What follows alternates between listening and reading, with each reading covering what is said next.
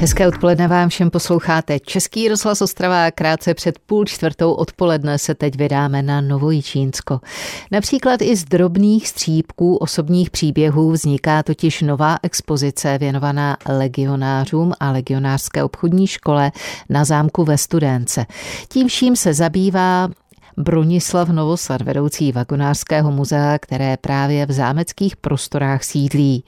Právě do jeho rukou se dostávají soukromé archiválie, které jsou pro rekonstrukci legionářské historie a zámku velmi důležité.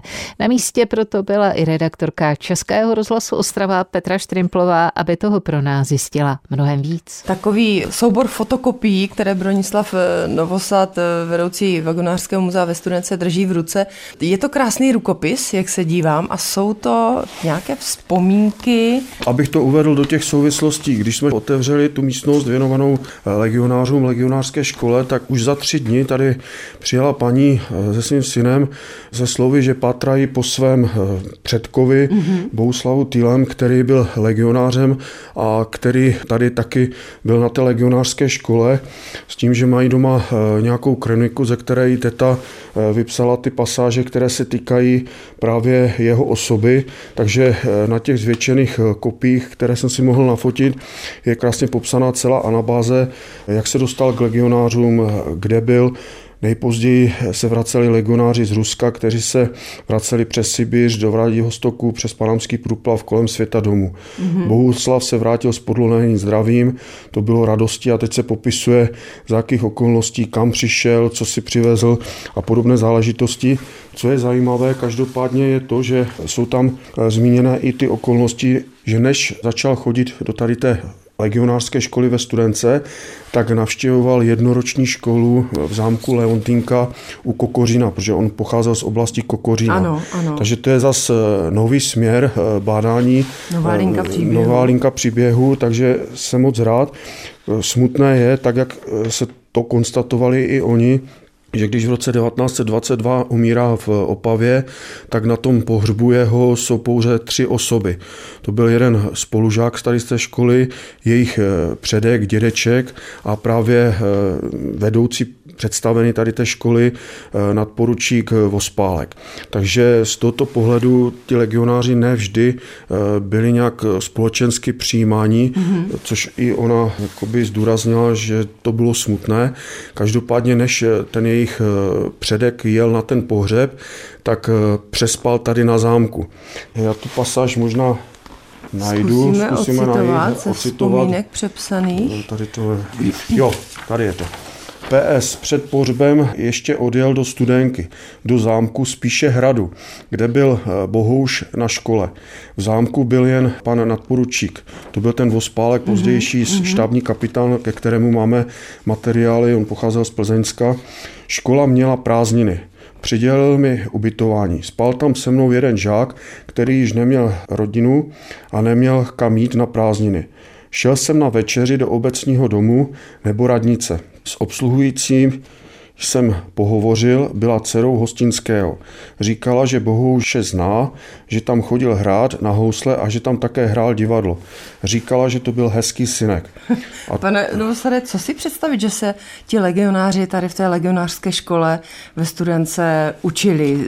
Jaké bylo no, jako by to, to penzum spíš, informací nebo můžem, dovedností, nebo co si jim tady dostalo? Eh, spíš to byla taková obchodní akademie, to znamená taková základní představa, já řeknu účetnictví, aby později byli schopni se začlenit eh, v rámci té společnosti, takže většinou co se učí na obchodních akademiích, aby mm-hmm. uměli se orientovat v nějakých právních věcech, v nějakých eh, účetních věcech, eh, možná i nějaké konverzace, prostě písemnosti, protože přece jenom ti lidé mnohdy byli, mm, nechci použít výraz, ale byli jinak společensky zařazení, než odešli do těch mm-hmm. bojů, mm-hmm. do těch legií. Samozřejmě mnozí byli velice kulturně nadaní, hudebně nadaní, takže to, co tady jsem vám tam ocitoval, potrhují i zápisky z zdejší kroniky, kde opravdu ti legionáři se účastnili společenského života, podporovali společenský mm-hmm. život, byli hudebníci, takže ti lidé je tu opravdu měli rádi.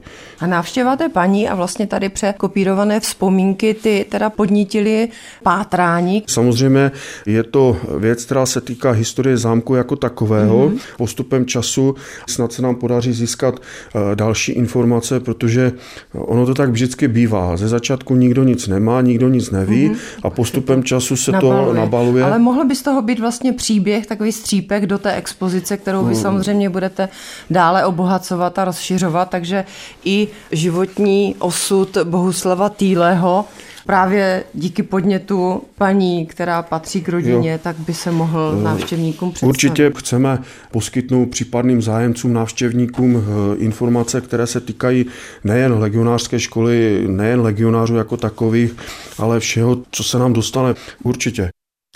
Říká prozatím odpolední Českého rozhlasu Ostrava vedoucí vagonářského muzea ve Studence Bronislav Novosad. No a o nové expozici toho prozradí určitě víc i po písničce. Un italiano vero.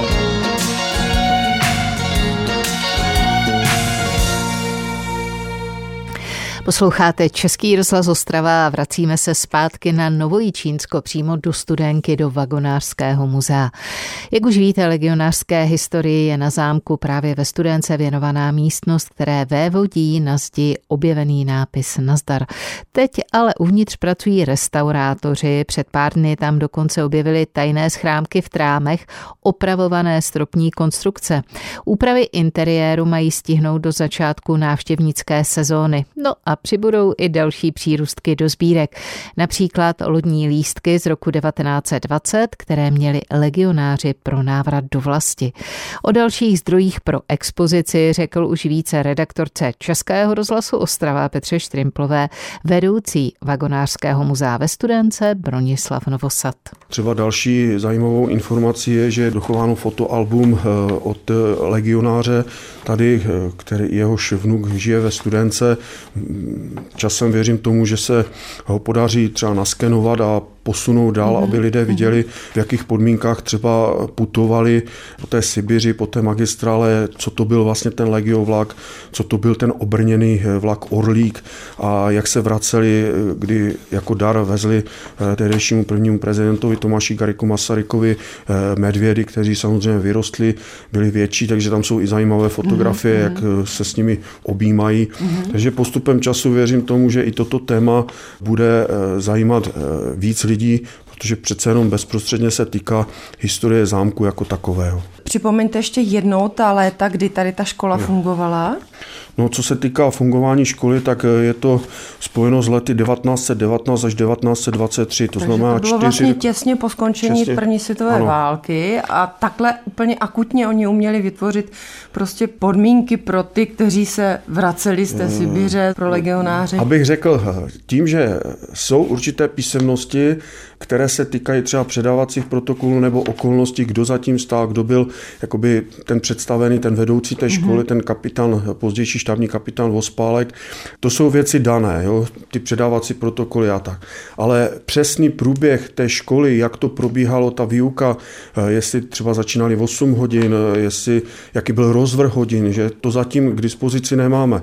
Ale jestliže existují vzpomínky, třeba tady, jak je zmíněn ten Bohuslav Týle, který vzpomíná na vlastně přes toho svého předka eh, na to fungování té školy, tak je pravděpodobné, že postupem času se třeba objeví nějaké zápisky, které, nebo nějaký dopis, který eh, popíše, jak to na té škole mm-hmm. opravdu vypadalo. A oni byli vlastně v jakém věku, eh, kdy se tady do té studenky dostali mm. na těch když vezmete, pár let třeba. Když vezmu, že on se narodil 1898, mm-hmm. zemřel 1922, takže 24 let to znamená, když se tu dostal... Dva, 20 letí prostě jo. synci, kteří se vrátili z, války. z toho válečného putování po Sibiři, tak eh, to byly záhy po skončení války. Protože to byli invalidé. Mm-hmm. Řekněme si, i osud tady toho vyše zmíněného pana Týleho nebyl až tak dalece šťastný, protože samozřejmě ty urazy, ty prostě střepiny a další komplikace, mm-hmm. protože většinou to byly eh, následky nějakých vnitřních zranění, a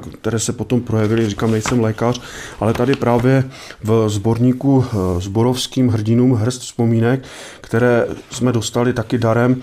Mimo jiné je pasáž věnovaná studence a tam je přesný název byla zde zřízena péčí Ministerstva národní obrany v mhm. kanceláři Československých legií obchodní škola československých legionářů invalidů, pro kterou Dle doslechu darem propůjčil zdejší zámek s krásnou zahradou bývalý majitel zdejšího velkosadku, pan Blicher.